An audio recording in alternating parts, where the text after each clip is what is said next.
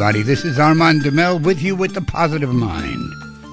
Here on WBAI 99.5 FM on your dial in New York City, bringing you ideas, concepts, guests to help you lead a more positively minded life. Today, I want to continue with my thoughts about emotions and how we're talking about feelings. Remember, yesterday, if you haven't heard the program, you could always go into the archives to hear it. I talked about feelings and I talked about identifying feelings and making yourself not have to separate what exact feeling you're feeling because most people think they have to feel one thing or another. But it's a mixture of feelings. You can be sad, mad, glad, bad, and scared. Now, these are just words that rhyme to make it easy. If you haven't done it, you write write it down. Sad, mad, glad, bad, or scared. These five experiences do I feel sad? Do I feel mad? Do I feel glad? Do I feel bad? Or do I feel scared? If you if you ask yourself the question, you could identify each one of those in some percentage. There was one I left out. The one I left out, I can't get to rhyme. Somebody's going to have to tell me how to fit it in with this AD ending. Numb. I feel numb. You know, that's another thing that people do. I don't feel. You know, I have no feeling at all. Maybe that's a form of mad. Uh, maybe that's a form of bad. Maybe that's a form of scared. But numb is the sixth of the feelings that are easy to identify. When I say feelings, I mean you could feel them in your body. You could feel them, not just th- think about them. So today I want to focus on one of these and teach you what I can about how to work with one particular percentage or one feeling. And the one we're going to talk about today is fear. Because fear is, is the easiest one to work with. You figure the following it all starts off in the nervous brain. Once you're nervous, once you're anxious, once you feel this agitation in your mind, the mind says something. It says once the minute that you feel anxiety, the mind says, hey, we're nervous. Therefore, there must be danger. See, any animal in nature that would feel this kind of agitation, if you were a deer drinking water, you would feel yourself nervous because you would, you might think there's a lion nearby. So it's really a sense of nervousness that leads to a sense of where's the danger. Now, it makes all the sense in the world that if you're nervous, you ask, where's the dangers? Let's say you're nervous about uh, going on a date. You're going on a date and somebody's coming over and you don't know why, but suddenly you feel anxious. Now you're feeling anxious and you ask yourself a whole bunch of questions. How do I look? How do I seem? What shall I wear? What shall I say? All of these are where is the danger? How is it dangerous? What's what's wrong? What, what if the person doesn't approve of me? What if they don't like me? What if they are disapproving? Now, what is all that about? Because when you feel anxious, the first thing is you want to feel secure. Everybody who is anxious wants to find some kind of security somewhere. We feel like we don't have security. We approach life as if it's a battle for survival. We, we see everyone, at least on a subtle level, as a potential enemy. We may often feel and react to even the smallest change or decisions as if our lives are threatened. Could avoid taking risks, even if that means giving up success. You know, if you feel threatened, you might not go out on that job interview. We may avoid confrontation, even if it's necessary. Maybe we walk around expecting the next disaster. You can recognize wanting security because it may include a sense of being threatened, uneasy, in danger, or on guard. It's like a paralyzing fear. Synonyms for wanting security include wanting safety, wanting to survive, to defend, to protect yourself, just to name a few. Now, with this wanting security, right? Get this now. So we have anxiety and we have anxiety and we feel in danger, and the next thing we do is we want security. Well, this relates to one other thing that humans rarely talk about, which is wanting to die. Yep, humans have a desire to die. Freud called it thanatos. He said, he said, you know, that, that there's a love of death that people have. And, and of course, nobody wanted him to talk about it. It's a built in opposing force to wanting security or survival. When we want to die, we feel as though life is too much. We're afraid of living, so we want to get it over with. You hear so many people talking about that, especially when they're anxious. I wish I could die. I wish I could get bitten. It's almost like I just want the end of it. Children do that. We're afraid of living, so we want to get it over with. We approach life like it's a minefield. We've become our own worst enemies. As with wanting survival, we often feel and react to even the smallest changes or decisions as if our lives are threatened. We overreact. We walk around because there's two pieces of us always at work.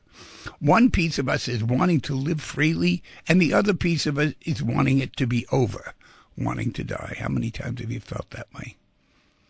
Do you ever feel that way after the breakup of a relationship? Oh my gosh. When you break up a relationship, of course, there's going to be wanting security. You want that old relationship. And another part of you just wishes you could close your eyes and never come back.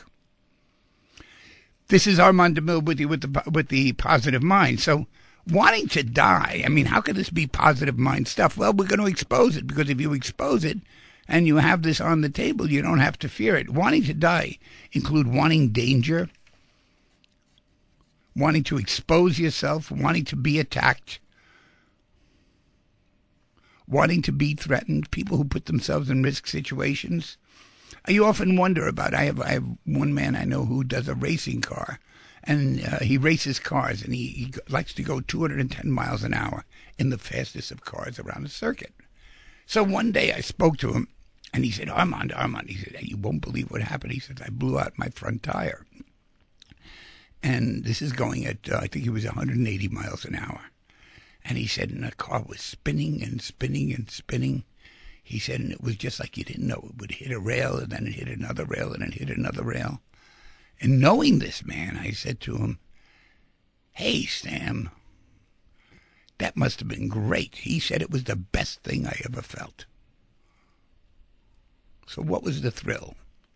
The thrill was he was so close to death, and he was in some way in the experience of it. So, one of the things that we have to do when trying to deal with anxiety is two things to be conscious. One thing to be conscious of is to release the need for security, and the other is to release the desire to die. This is Armand DiMele with you with the Positive Mind Chipper this morning here on a, a Wednesday morning here in this nice cold winter. But it's true.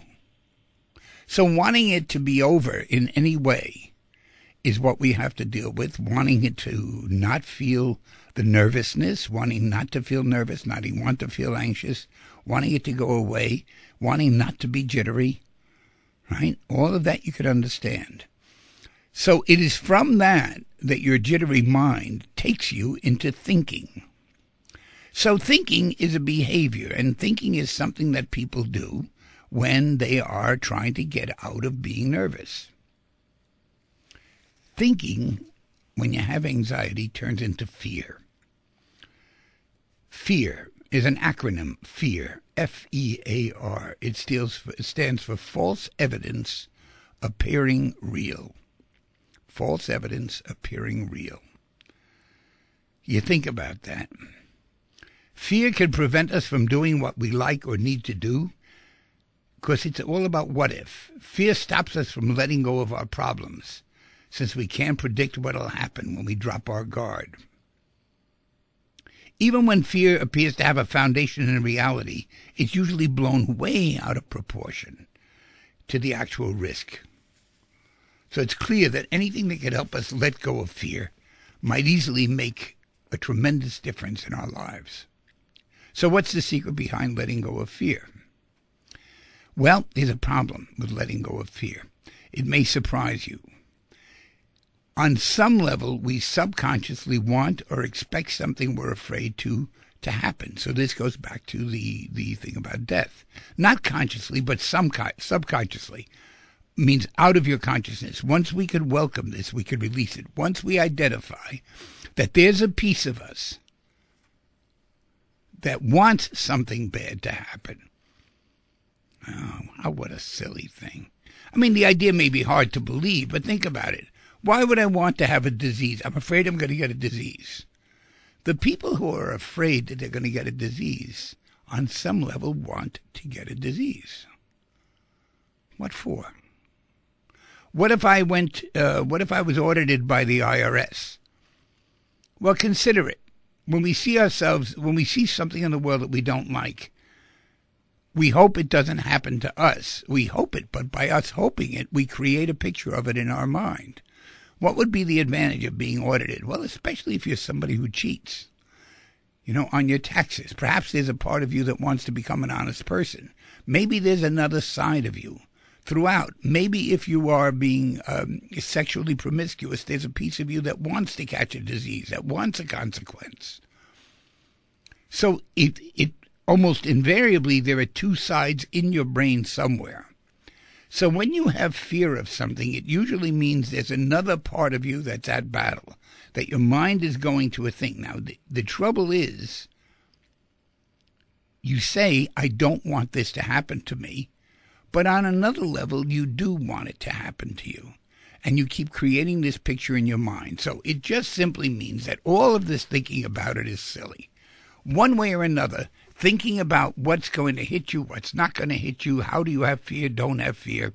It all goes back to this thing about security and death. Your mind is anxious. Your brain gets anxious. Once you get nervous, the jitteriness goes off. By the way, we are going to take your call specifically related to this before we move on. 212 957 2729. 212 957 2729 we'll start taking your calls early today. So once you start going this way, once your mind starts going, it's hard to let it go. It's very hard. It's, if you could say to yourself, I hope I don't get cancer like my father, you have the picture of cancer in your mind. It's not that you shouldn't think about it. You do think about it. You know, it's in your mind, but these are just thoughts. Just thoughts.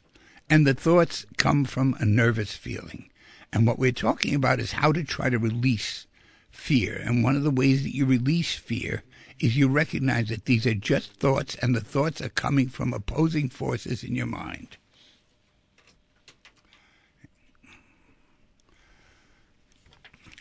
Let's take Lara. Lara, you're on the phone. This is Armand DiMele. Hi there. How are you? Hi. Oh, wow. Okay, that was fast. Um, I constantly have a fear of something happening to me and or my husband and then my children will be left vulnerable and uncared for. So are you saying to me, Laura, that before you were married and had children, you didn't have these fears as a child? No. I did not. So it all happened as you became a mother. Right. So because I don't have a very supportive family um, and most of my family is far away, so it's kind of just us. Where are they, Laura? Um, overseas, some in Europe, some in Israel, kind of all over the place. And you have a feeling that you would be isolated, that your children would be isolated and left alone. Did you ever wonder what would happen to you if anything happened to your family? Um, I think I'd be the same as I am now. So because I don't see them that much. You don't see so. them. Do you miss them at all? Um, yeah. But we're not the closest in the world. Yeah, what what is it that separates you from being close to your family, Laura? Oh goodness. that's right. That's a whole other show. but you see, Laura, that's why you called. Well, I don't know because I, I, I mean, I think I called because I, I no, really I know, I know, I know. fear my kids. I understand, so I'm helping you. Okay. So talk to me about what makes you feel unsafe with your own family. Because they're all crazy. Yeah. yeah, they are. And Yeah. how are they crazy? Worrisome? Oh, uh, no, they're they're really crazy. I mean, Tell me. Just give me a give me an idea. well, some of them are ha, ha, have been molested in their childhood and just not dealt with any of that. And, And so, what is what's happened to them? You're talking so about your sisters. they're narcissistic and you know probably bipolar and think that they're great and wonderful and they're not. And these people are Um, your sisters and brothers. I have one, yeah, one sister. One sister, and she's she's out of out of town. she's far away and she never really dealt with any of her, you know, experiences, so she just doesn't have a good handle on So she was molested as a child. No, she wasn't. She wasn't, but others were. Yes, and um she never really felt any stability and So you never had a sense of stability either. no, never. See, so do you talk about your sister not having it? You didn't have it. So Right. you have a kind of an instability, and the first stability that you felt, the first time that you felt like you arrived home, is when you had your children with your husband, Yes. right? And that's where stability finally came in. And then some part of your brain says, what if anything would happen? Right? Where would that stability for that child, those children of mine, be? Right. you know and so you're projecting this instability that you have that you never had onto your children right this is the big fear what would happen to them what would happen to any children if the parents got blown away Well, a lot of children have, you know, stable aunts and uncles and grandparents who so are, you're you know, you're not having that i mean you do have it you have relatives except you wouldn't want your kids to go to them right. right so They suffer terribly. So the part of you that's coming up here is your anxiety is based on the disharmony between you and your own family that you haven't yet dealt with. Yeah, and also the fact that we're so close. You know, my kids are so used to how much love that they get, and you know, Yeah, they, we love so deeply. I understand. You know, there, there's a, uh, and there are certain tribes, um, Polynesian tribes, that when when a child is loved, that at one point the people in the tribe decide to no longer love this child because they decide that they have to turn the child out to be on their own. And they know that by loving it too much and giving it too much security, the child's going to have to face a lot of disappointment later in life on their own, that they're not going to be there. Very often, though, when somebody like you feels threatened by not having that kind of stuff in childhood and not having had it for yourself, you overdo it with the kids. Yeah, And there's a reason why you fear what would happen if something happened to you. Because in some way, you've kind of made your kids dependent on you. yeah. I I think that's true. Yeah. And so you have your own question about it. How old are your children?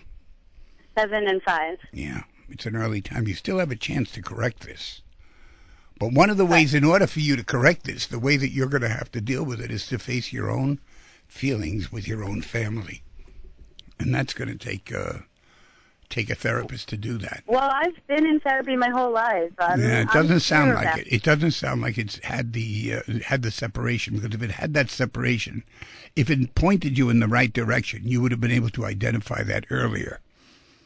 You Well, see? I mean, I know that I have that, you know, lack of stability with my family, and and, and I know that I Right. probably make my kids need me more than I should. Right, so there's a question. Yeah, why doesn't it cross over? Why doesn't it cross over is a question. Why doesn't the knowledge and information cross over to your behaviors? That's a question, and that's a question with a lot of people who uh, learn about themselves. You know, Well, I think you're I a mean- fine human. I think everything is going to be fine. I think your children are going to be wonderful. I think nothing is going to happen to you. I think if anything happened to you, I would personally bring up your children myself. They wouldn't have. You wouldn't have to fly them back. I'll I'll write you a note. I'm going to tell them that. Tell them that. Say, go to that guy on the radio. He'll take care of you if anything should ever happen to me. Because you sound like a fine human being with a lot of insight, but you must keep in mind as much as possible that there is a piece of you that is over loving and over securing. Yes, I know that. I You know, know. if they how do I how do I not overlove? I That's love a question. so much. That's a question you keep in your mind.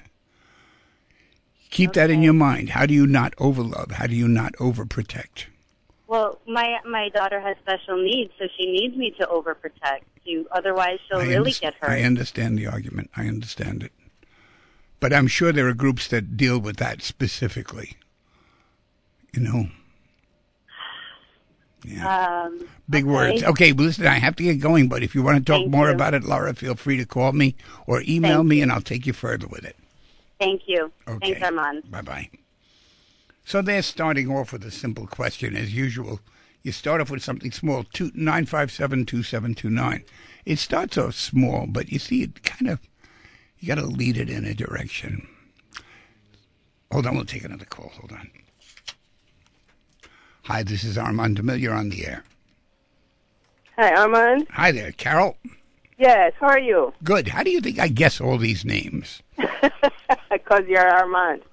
Because I'm, I'm, I just guess it. No, Julian writes them down for me real fast. But Armand, is there a topic that you dis- that you discuss each week that I don't feel that relates to me? Sure. Um, no, I can't pick one that doesn't relate to you because you, Carol, are related to everything because I speak to you almost every week. Yes. Yes. And Armand, you know, it's just this morning I was saying to someone that I need to. First of all, I've known fear all my life. It's like a constant companion, and and death too. I sometimes feel that Did you ever get the feeling that wishing to die, Carol? all the time, Armand. Isn't I that something? That Nobody ever I- talks about it. I always feel that I'm not. I cannot cope with Sure. what's happening in the world, and I was saying to myself this morning that I need to find a way to to um not feel that I'm responsible for everybody's problems because I feel I, I always feel so anxious. I always feel that I'm I wasn't made to live in the world that as it is. I feel like I want to die, Armand. I feel that I'm not able to cope with the way the world is and I don't want to die, but I don't know how to live in the world at the same time. Beautiful, Carol. Beautiful. Now you join the club of so many people who feel the same way. You'd be amazed how many people feel that way. Amazed. This is the secret of the inside heart. How brave of you to say it. Absolutely. You know, you're not alone in that. Thank If we had- But how do you deal with it? How do you cope? I mean, I wake up in the middle of the night, and I'm so anxious. I yeah, because you feel sleep. and you feel so alone, right? Yes, yes, Yes. And the amazing thing is that you're not alone. The amazing thing is that there are so many people who feel just that way, who wake in the middle of the night and they feel terrified. But here's the secret behind it, Carol. It's mm-hmm. it starts off with a feeling. It starts off with a sensation. The sensation is this anxiety that you feel. Now you feel this anxiety, and you Yeah. have this thing running around inside of you. And when it's happening inside of you, that gets you to the thought. So the first thing we know is we have this nervous feeling. yes. What I need you to do when you lay in bed, when you wake up in the middle of the night with the nervous feeling, is not to believe a single thing you think. Don't think anything. Hmm Just say, I'm nervous. Now, here's the best thing you could do shiver.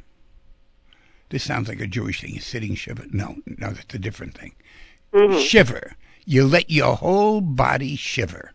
And this is it's easy to do nowadays because it's cold outside. Right. If you let yourself shiver, if you let yourself tremble on purpose, on purpose, it will actually reduce the amount of energy that is getting that is being brought up in the amygdala. And it's a mm-hmm. funny thing just by shivering, you could do that if you shiver for like 1 minute and then you relax. Mm-hmm. You'll find your brain relaxes a little bit. Now this is not a cure, but the part of it that is curative is that you don't have to believe your thoughts. So that's on one piece of it. So one piece of it is to understand being nervous comes first, then comes the thoughts. So now Okay. we eliminate the thoughts. We take that out by you doing the shivering, number one. And number two, we validate the fact that it absolutely makes all the sense in the world that you wouldn't want to live this way. Who wants to live like this sitting on top of an electric cord? Right. You know, who would want to? But we all do. We all do. We're all. Any- okay, and so it really get better, Armand? Oh, Carol, you're such a beautiful being. Will it get better? Yes, it will get better. You will get better. You, in fact, you better call me on Tuesday and tell me how our experiment went. Because I know, you know, I know fear, false evidence appearing real. I know all of that. Yes. Are you? But, no. um, so you're mostly alone most of the time, right, Carol? Yes, Yeah. yes. And, you know, I'm good at giving people advice, but there's no one to talk to when I need it. Only you, Armand. Yeah, only me. And you know, there's there's one other human I would think about you talking to. His name is Alan White. hmm Alan White. If you look at my website, you'll see a man called Alan White. I want you to think about. I want you to look Is at his. it W H I T E? Yep. Yep. yep. Okay. On my website, thepositivemind.com. He's a man that's worth talking to, especially for someone exactly like Carol. Okay, Armand. Thank you for calling in, Carol. I love you. Thank you. Take care. Bye bye. Okay, bye. You know, now there's a funny thing about Carol. She talks about how everything in some way touches her. But doesn't it all touch you all? I mean, it, that's that's the idea of it. So letting go of fear and anxieties is once we start the thoughts in action, once we get those thoughts going, it makes us believe that they are real, but they're not real. They're just thoughts. Hold on a second. Here we go. and they're just thoughts. Now, if you try to reverse the intention, if you try to tell yourself, like a lot of people do, a lot of people say, well, it's not real, and then they go into battle with themselves. They try to battle with themselves about imaging, and they say, this image is true, this image is not true, it's something to be afraid of, not to be afraid of. They try their very, very best. And it's very hard to do it. It's very hard to uh, to confirm whether something is real or not. Oh, I wonder if we could do this, Julian. Hold on a second. Hi, Bob. You're on the air. This is Armand DiMele. Hi, Armand. Uh, good to talk to you. Yes. Um, wanted to find out um, if there's a relationship between um, my grandmother was always nervous, anxious. My mom was always anxious, worrying about everything, every little thing. Can that is that transferable? I mean, Yes, of course. Because if, if you think know, about it, genetic. well, as much it might also be genetic because there is a certain number of people who are born to worry. Why would I say that? I would say about 15% of the population is born to be the gatekeepers for the tribe. And they're meant to be on the outside of the tribe looking to see what dangers are possible for the tribe. While there's another group who are the hunters, another group who are the gatherers, another group who are the cooks, another group who are the artists. Mm-hmm. So I believe there is some possible genetic makeup that leads to you've got to be the gatekeeper. But also, if you think about what it is to be your grandmother and your mother being nervous, it means they are always saying you're not safe. Now, if you're a child growing up with two adults who are saying it's not safe here in the world, of course you're not going to feel safe. Right, but I didn't grow up. Well, at, at some point, my father died. At when I was six. Well, that didn't that didn't help you with your feeling of safety, did it? No, not at all, because my mom became overly protective. Right. So I was always. I think she was always fearful of something happening to me. And that gets translated to you, and therefore you have the same feelings about yourself. Right. Did right. you ever find a relationship? Did you ever have a child yourself? No, no, I That's haven't. usually what happens. So what usually happens with men like you is they decide not to have children. You know, and it's a, it's a strange unconscious decision. I see. Okay. Bob, Um, Bob, I'm going to have to go. We have to be okay. taking our break, but thank you, thank No you for your call. I'll be you. back with you. Right. Okay. Bye. This is Armand DiMele with you with the Positive Mind. We're going to take a uh, short break and see if there's anything we could do to uh, get a little more clear of this emotional stuff. We'll be back with you in a couple of minutes.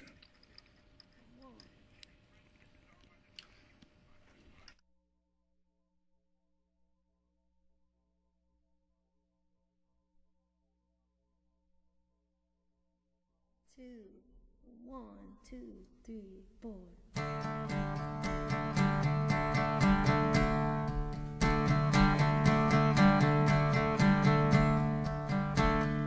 I can see clearly now the rain is gone.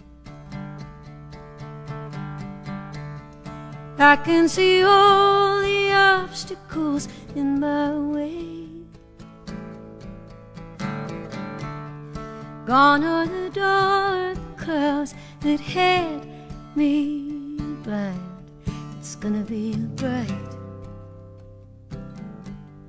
sunshiny day. It's gonna be a bright,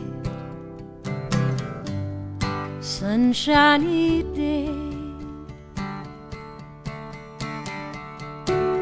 I think I can make it now. The pain is gone. All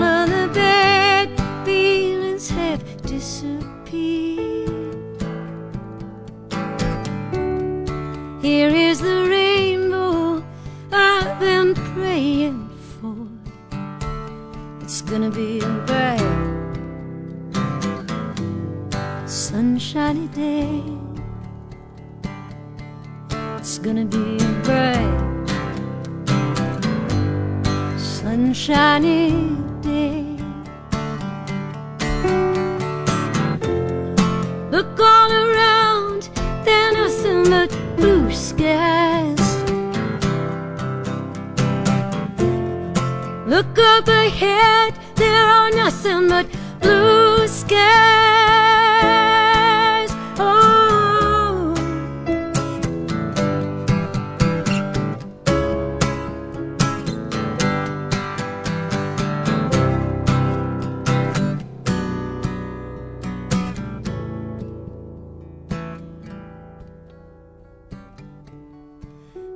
See clearly now the rain is gone.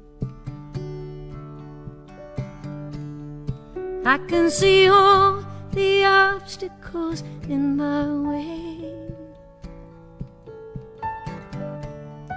Gone are the dark clouds that hid me blind. It's gonna be a bright, sunshiny day. Gonna be a bright, sunshiny day. Oh, it's gonna be a bright, sunshiny day. Yeah, it's gonna be a bright, bright, sunshiny day. Simone Dinnerstein, or Dinnerstein, S T E I N. I can see clearly now. Perfect, isn't it? Beautiful. Uh, this is Armand DiMele with you with the Positive Mind here in WBAI. We're talking about emotions and processing emotions, and we're starting off with this one about being scared, fear. And we've been talking about fears and how fears can cripple you in so many ways and what you could possibly do about it. And we have on the phone with us the very tolerant Cynthia. Hi, Cynthia. You're on the air. This is Armand DiMele. Hi, Armand. Hi there. Does the sweating and the clamminess ever stop? That Sure. goes on with the anxiety and the fear. Well, tell me what's wrong with this. Can you hear me? Yes. Okay. Okay. I think you're just moving a little away from the uh, telephone. Okay. I can barely hear you. The sweating and the clamminess that goes along with the anxiety. Yes. Okay. Now, wh- when do you feel that? Do you feel that all the time? All the time. Okay. So you're nervous right now. Yes. And could you t- describe it to me the way you experience it? It's like it curses right through my entire body. You, so you're trembling, right? All over? Do you feel the tremble in your body? Yes. All right. Where do you feel it? Describe it to me physically. Around my chest. Uh huh. Um, uh, my hands uh-huh. shake at times. I have to consciously, like, will it not to shake so I won't be embarrassed. And um, are you seated now or are you standing up? Okay, you're seated. So here's what I'd like you to do if you don't mind, all right? What is is your telephone a speakerphone? Do you have a speakerphone on your phone? No, no. Is this a handheld phone? Is this a uh, a regular telephone or is it a cell phone? No, it's a regular phone. It's handheld. Okay, so here's what I want you to do. I want you to have the phone for a minute. I'm going to ask you to just put it. Oh, you can't hear me. Uh, how do I do this so that you can hear me? Okay, let me give you the instruction first. Then you'll do that. Okay, and you'll put the phone down and do that, and then you'll come back to me. Here's the instruction I want you to do. This is going to sound ridiculous, but give it a try. I'm going to ask you to make your hands tremble as much as possible. In other words, I'm going to ask you to shake them, not just make them tremble. Then I'm going to ask you to shake your feet too. And I want 'em to. I want you to shake him and I want you to move your head from side to side as fast as you can. And then I want you to make a sound underneath that, a sound like that. You got it? So that one that carries your face muscles with it. Ready? Get set. Okay, put the phone down. We're going to do this now for 20 seconds. Okay. All right? Put the phone down and do it. Here we go. We're listening. I'm waiting for the sound.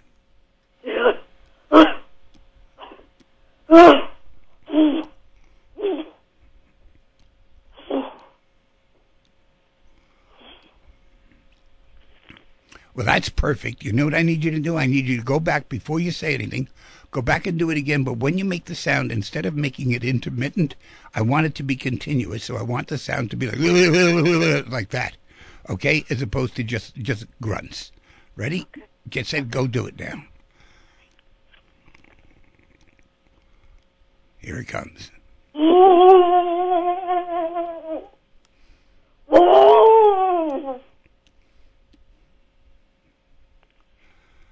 That's great, Cynthia. Now, Cynthia, do you feel something happening to your body now that you've stopped doing that? Well, the pounding around my chest. Okay, and what do you feel now? Just stay with it. Describe the sensation now. My clarity in my eyes is, is more focused. Your eyes are more focused. Uh-huh. And what else? How's your breathing? I'm breathing okay. My hands are beginning to dry, Yeah. but it's still Still there, of course. ready. Yeah. So what I'm showing you is that anxiety is a sensation, and it's a sensation that is an excess of oxygen in a certain part of your brain, and it's setting off these signals, and it's asking you at this time just do something to burn it off. Now, what you do to burn it off is you worry. But worrying is no different. Physical exercise is even better. Do you happen to get yourself? Do you, do you do any running at all? Yeah, I used to. I used to. Yeah, but you're not doing it recently, right? No. Okay, so I would say to you, Cynthia, that this would probably be something that would work great for you. Because because don't believe the thoughts that come along with it. Yeah. See, the, I've been like this ever since I was a child. Was- yeah, I hear. Well, at some point, I might have to take a closer look at it. You know, I'm trying to give you something that we could do on the radio. These are really like cursory things that we might be able to do. But if it's been like this since you've been a child, we have what's called an anxiety disorder. We got to take a closer look. There's probably stuff underneath there that you just can't get rid of in a five-minute phone call. I wish I could. I wish I could just I could just take my hands and put it on your forehead and say, "Let all this go away." You know. I know. Yeah, I know it's more. It's more in depth than that. Yeah, I know that. But it's not so far in depth that it's not fixable. So, so stick with it, Cynthia. Thanks for calling in. Thank you. Sure. So what I've said to everybody is, you see, you see, we're trying to. I'm trying to describe to you. It's like an engine. It's got this energy, and this energy gets pent up. And after the energy gets pent up, it looks for release. And one of the ways that it looks for release is it does. It does something to either do a behavior, which is you do something, you have this energy, and now you want to do a behavior. So a behavior would be you go swimming, you go jumping, you go bike riding, you have sex, you have. These are all behaviors. Or you do something that's suppressing. You eat, you swallow, you get drunk, you get stoned. Right? That's two. You take medication. Or the third behavior is you think. Now, I know thinking doesn't sound like a behavior, but it is a behavior. Now you take your mind and you use your mind actively to try to focus on something. What do you focus on? Instead of focusing on the thought that you could say to yourself, well, I am secure, there is no danger, which is the thing that would work a little better. Instead, what you do is you say, where is the danger? And you focus on where the potential danger is, and that's your thinking. And by thinking about that, it actually burns up the energy a little bit, and you get even more nervous. And now you're so nervous that it kind of eventually just spills over. And now you've exhausted yourself. Now you go to sleep. So there are three ways to deal with it, right? You got the one is behaviors. Telephone number 957 2729. By the way, 212 957 2729. One is suppressing the thought, which is trying to keep it down. And people do that with medication, drugs, alcohol, all the other things that push it down. The other is acting out, which is acting out could mean any number of behaviors, or just even exercise could be acting out. And or the other one, which is thinking. No one is more effective than the other. They're all the same. They're all just responding as if it's real. And remember, fear, F E A R, is false evidence appearing real. Hey, let's get Raymond. Raymond, you're on the air. This is Armand DiMele. Hi there. How are you, Armand? Good. Uh, great. Um, I get nervous just talking, just because I know my voice is going to be heard. But um, like uh, No, wait, wait, wait. Slow down. of- Let's what use I'm this. afraid of is truth. Let's use this for a second, okay? Yeah. You feel nervous even talking on the air because most people do. Right. And you can feel it now, right? Definitely. All right, so hang in here and stay with me. Now, I would like to use this as an example of somebody who could slide into this not needing. So now we're going to go two places. One is if it's okay with you, Raymond, would you let go of the thought that you'd need my approval? Definitely. That you know what's funny? That's it's gone. It just the thing is that it's I don't know if it's criticism that you want to receive that you know that I'm scared to receive or just scared to stutter or scared not to say everything that I want to say. But um, you know what I what I what what my fear is is my fear is truth. Um, not that I can't deal with it, not that I like knowing too much. You know, like like knowing too much. I don't know if that's caused me to become a conspirator or you know believe in conspiracy theories, this and the third, or just like you know, um, What truth? uh, truths of of you know like uh, not drinking Coca Cola, for example, how bad it really is for you, or uh, Okay, uh, let me know, go health. back. Let me take a step back for you, okay? Go ahead. You mind, Raymond? Because you sound like a brave man. Let's journey into this. Let's jump into this. What was your father's absolute untruth? Untruth. Yeah. Um, I guess I would guess not being the father. I don't. I really don't know how to answer that question. Okay. I'm guessing not being the father that I, I wanted to have. I guess. Yeah. How did he lie? Well, not lie so much. So just not so much support. That's no all. support for his son. like like like I'm I'm super not super intelligent, but you know I I uh, I, I credit him to many you know um, I guess a commonsensical way of thinking. You know, like like Mm-hmm. rationalizing. You know, um, so he had that, right? He was a very rational guy. uh, yeah, you know what's funny? It's like in his own perception, like we all are. Like you know, I think that I'm I'm good, and this other person thinks that they they know the best the best answer, and you know, it's all opinions in the end. But um, I feel like I'm in, I'm, I'm I'm I'm twisting everything up right now. This Yeah, this you're is right. the part Christine. that I'm Now nervous let, let me yeah. show you. Good, good, good, good, good. Great, Raymond. Stay with me. It's perfect. When you get near the truth, when you get near the mother lobe, this is what happens. And you see, it's beginning to happen now. It's just beginning to happen. Because I took you directly to where the source of it was. There's an hmm. insecurity that you were born with, that you lived with. You had a father who was a loving man, but did not know how to be a loving father. He didn't know how to be a loving father. He knew how to be a righteous man. He knew how to be a right man. He knew how to tell you things.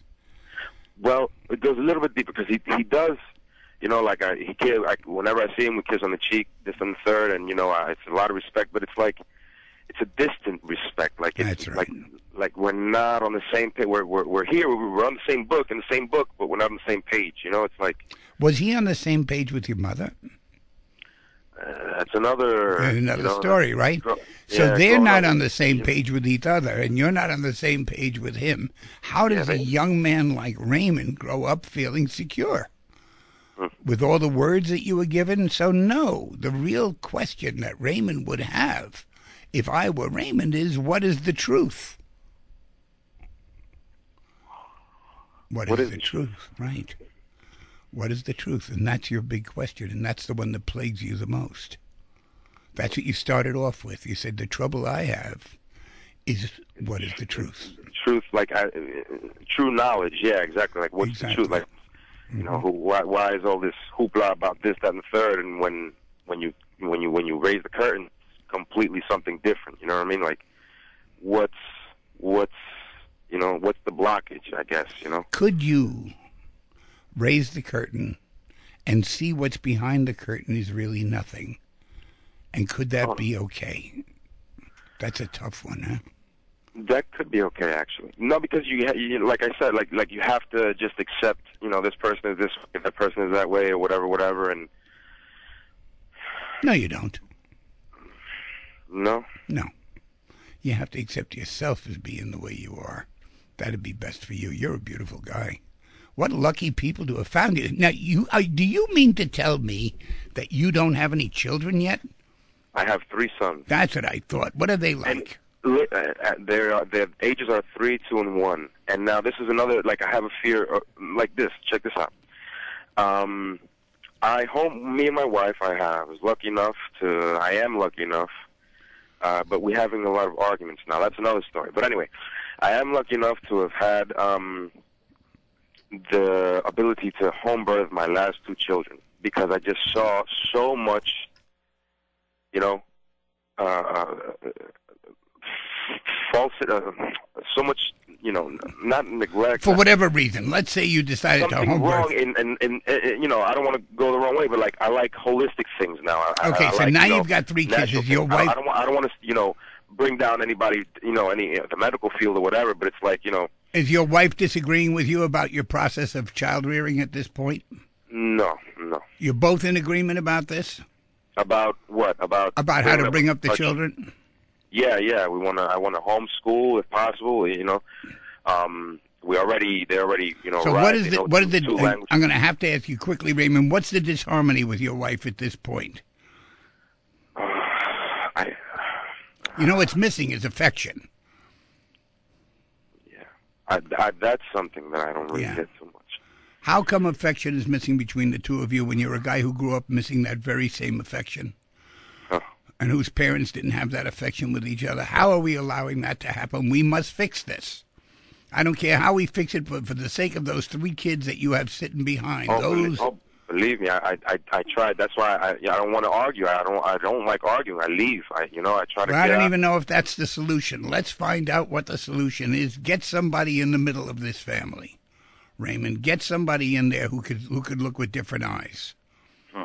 Get somebody in there. We got three kids. We have. Uh, they're all going to be beautiful anyway because you're a loving dad. But you're going to be so stringent on trying to keep them one way or another that it's probably going to be too pure.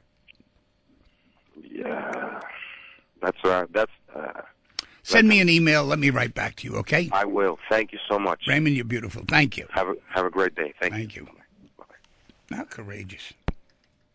Yeah, that's what happens after a while. Then you try to protect your children against the very things that you went through. 957 2729.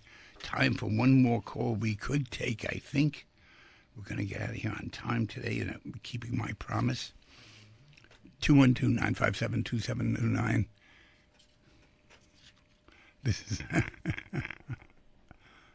Here we go. Adriana. Hey, Adriana. Oh, no problem. Hi, Adriana. This is Armand DiMele. Hi. Hi there. Thank you for answering. I'm very excited. You feel that you feel the excitement just being on the phone, right? Yes, That's- absolutely. That's a nice thing. See, have you been listening for a long time, WBAI? I recently um, moved to New York from Florida and discovered this channel, and it's the best thing that has happened to me in New York. And where were you before Florida? Were you in Russia? No, I'm Mexican. You're from Mexico, and you went from Mexico to Florida, and you were listening in Florida, and you came up to New York. Are you living in New York now? Yes, Wow, how exciting! How exciting! So tell me, you, thank you. Uh, I'm actually calling, I've been trying to call for a while, mainly uh, on behalf of, uh, she will never call, but on behalf of my 14 year old daughter. And um, what's happening I- with your daughter?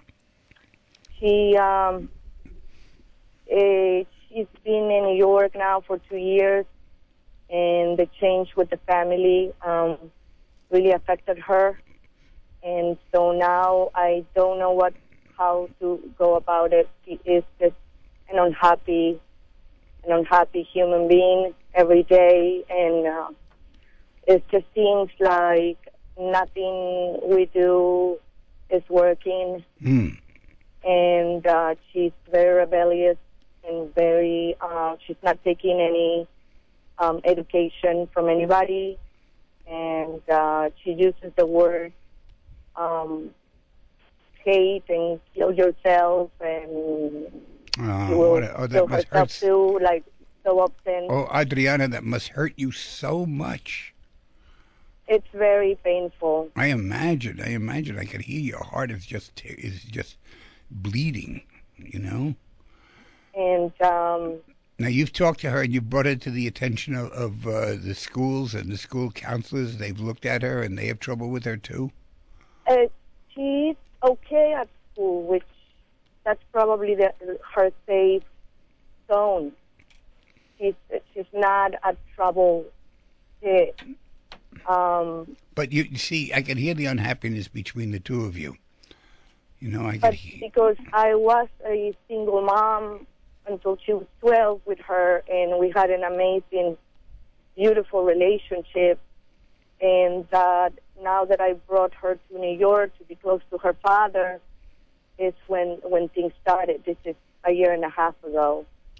I could hear it right about pubescence too. It's right about the time she was coming into her sexuality. That's quite a change, uh, coincidentally. Then you're bringing her to see her father at the same time, and she's reacting probably a combination of physically, hormonally, and emotionally as well. Well, maybe it's time to bring her to the attention of somebody who could help her out. You know, at least talk to the two of you once. I I've been thinking about it. I don't know how to go about it. Send me an email. Send me an email. I'll locate you. What part of New York are you living in? I live in Park Slope, Brooklyn. Okay, so send me an email. I could find you somebody who you could talk to. Um, send me an email with all the information. I'll see what I can find for you. Thank you so much. Okay, Adriana, it'll get better. Okay, thank you. Right. This is Armand DiMele with you with the Positive Mind. In the following weeks, we're going to be pressing the phone really. In the following weeks, we're going to be going over the other emotions and how you can process them badly better yourself. Uh, we'll be back with you Tuesday at 1 p.m., my friends. And until then, you can get in touch with me through thepositivemind.com. Or if you want to hear today's show, you could also hear it on WBAI.org. We'll be back with you soon.